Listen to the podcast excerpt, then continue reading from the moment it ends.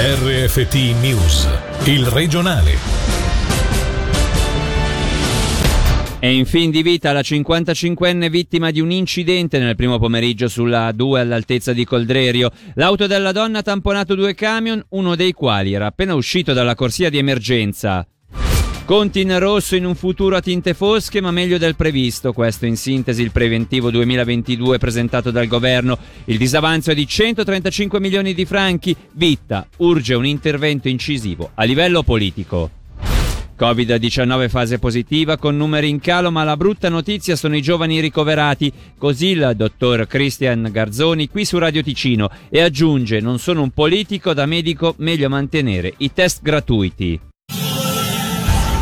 Buonasera dalla redazione. In apertura l'incidente avvenuto nel primo pomeriggio di oggi sulla 2 all'altezza di Coldrerio. Una donna di 55 anni è rimasta ferita gravemente nell'impatto della sua auto con due tir, uno dei quali è appena uscito dalla corsia d'emergenza. Sentiamo Angelo Chiello.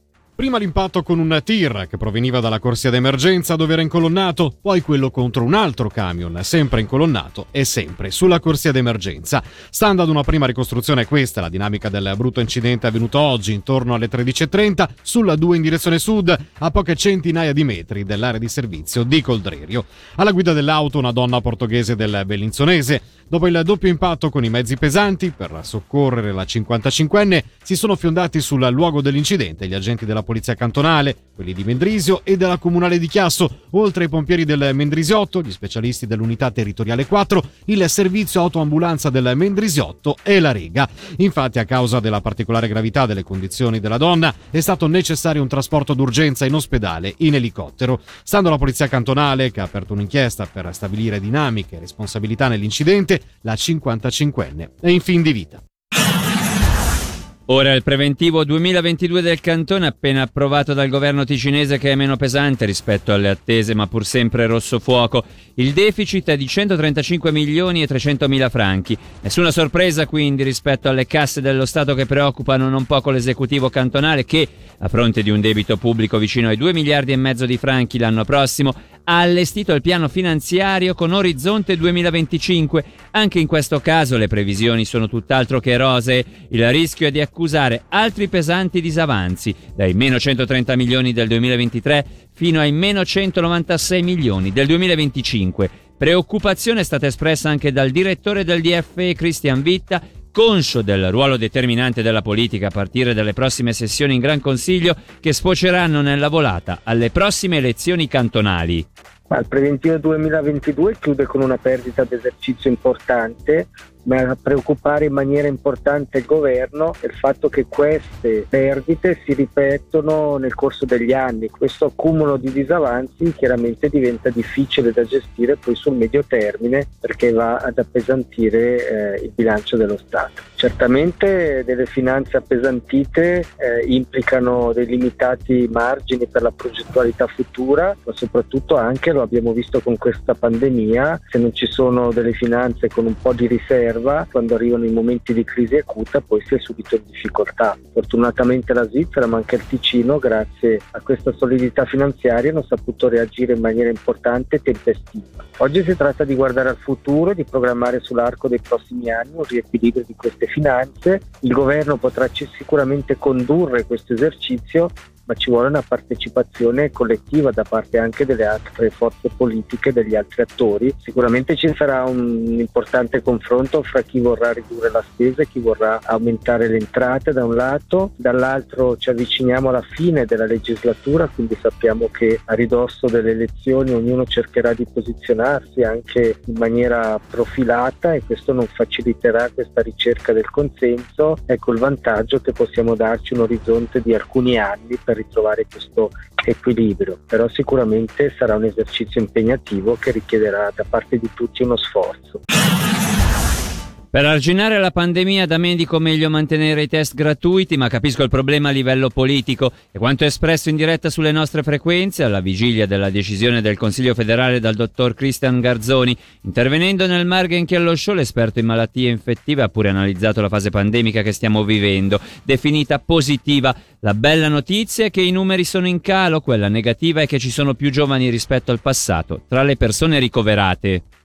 I numeri sono in discesa non solo in Ticino ma anche nella Svizzera interna, anche negli ospedali i numeri calano, le cure intense hanno sempre qualche caso brutto. La brutta notizia, questo bisogna anche dirlo, è che negli ospedali adesso finiscono persone giovani, questo perché i grandi anziani e gli anziani e le persone sopra i 65 anni si sono vaccinate molto, i più giovani non si sono vaccinati e adesso si ammalano. I giovani fortunatamente non muoiono, però qualche decorso brutto ogni tanto lo fanno, soprattutto fanno hanno magari delle complicazioni che durano, per esempio il fatto di non avere più il gusto o l'olfatto non è una bella cosa se ti dura tutta la vita, o avere la mancanza di fiato. Io ho visto recentemente un paio di ragazzi che restano estremamente stanchi, non riescono più a fare sport. Questo Covid prima o poi lo incontreremo tutti e le complicazioni della malattia sono ben più frequenti che le complicazioni del vaccino. Vi faccio un esempio, i giovani hanno spesso paura di queste complicazioni a livello del cuore che restano molto rare, sono alcuni casi su 100.000 vaccinati vaccinati. Nei non vaccinati è sei volte più frequente da medico. Avere il test facilmente per tutti è uno strumento per contenere la malattia. Invoglio le persone a farsi controllare, andiamo a pescare dei pazienti positivi che magari non lo sanno e quindi stanno a casa quei giorni in maniera che non spandegano il virus in giro e andiamo anche a far testare le persone che magari hanno dei microsintomi che poi stanno a casa. Poi capisco anche il politico che ha tutti i vaccinati che hanno messo l'impegno per cercare di contrastare questa malattia che dicono sì però questi test alla fine li pagate anche con le mie tasse. 36 mesi parzialmente sospesi ed espulsione dalla Svizzera per 10 anni è la pena inflitta a una 34enne rumena alla sbarra alle assise criminali di Mendrisio per ripetuta truffa qualificata nell'ambito dell'esercizio della prostituzione. Maggiori dettagli da Michele Sedili.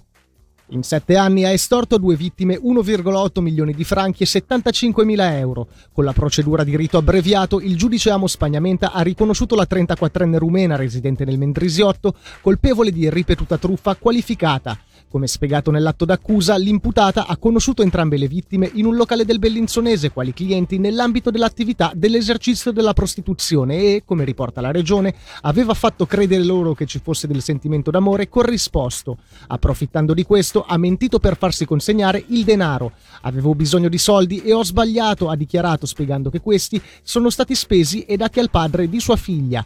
A far scattare le operazioni di controllo sfociati nell'inchiesta è stata la segnalazione della famiglia di di una delle vittime insospettita dai movimenti sul conto bancario.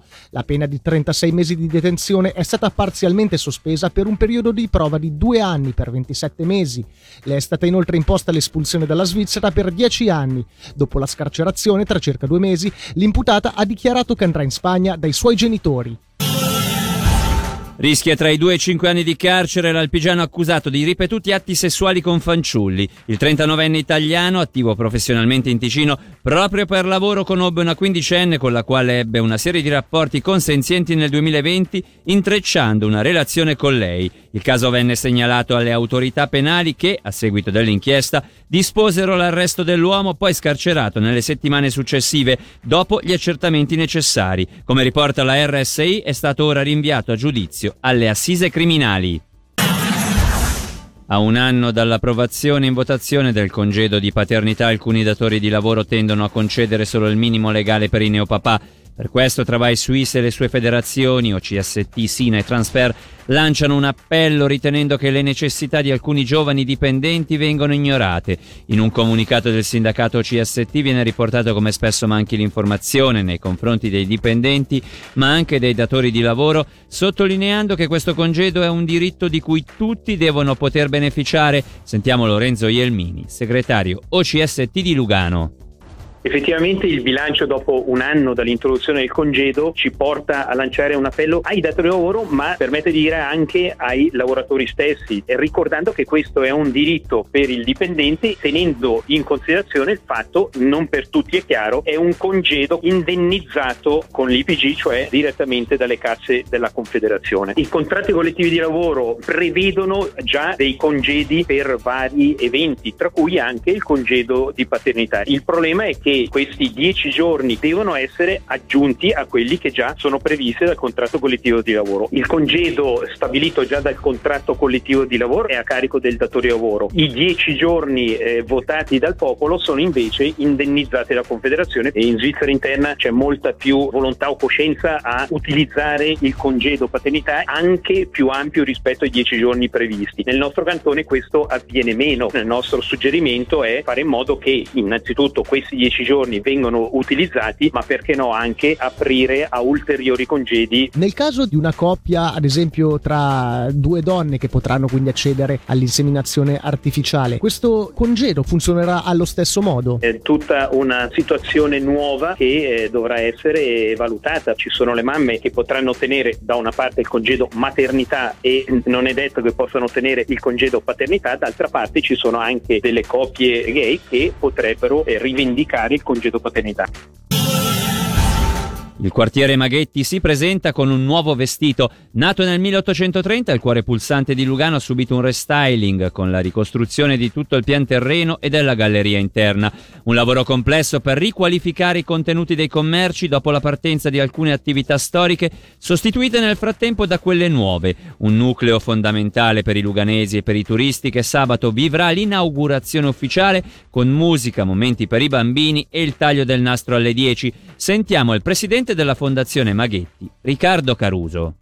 Abbiamo intravisto qualche anno fa con l'arrivo della crisi economica, dei cambiamenti sociali, di immagine e via dicendo, la necessità di rinnovare il comparto commerciale interno perché vedevamo una sorta di sensazione di pesantezza nel pubblico nel frequentare Maghetti e quindi abbiamo avviato questo progetto importante che ha portato praticamente al rifacimento di tutto il parterre. Oggi possiamo vedere le vetrine nuove che con la loro altezza, trasparenza e con tutto un impianto di illuminazione nuovo hanno reso l'interno del Maghetti molto più fruibile. Nella fase di cambiamento una decina di negozi avevano abbandonato, in questi due anni di lavoro ci siamo concentrati su una scelta molto profonda per dare dei contenuti adeguati. Possiamo offrire oggi al pubblico un nuovo spazio che sembrerebbe essere molto gradito, un momento di festa per la popolazione ma anche per i nostri commercianti, quelli che sono rimasti dalla prima fase paesi che hanno capito che poteva esserci una possibilità interessante per il loro futuro e poi i nuovi, soprattutto i primi arrivati che sono arrivati in un momento dove gli spazi vuoti erano tanti.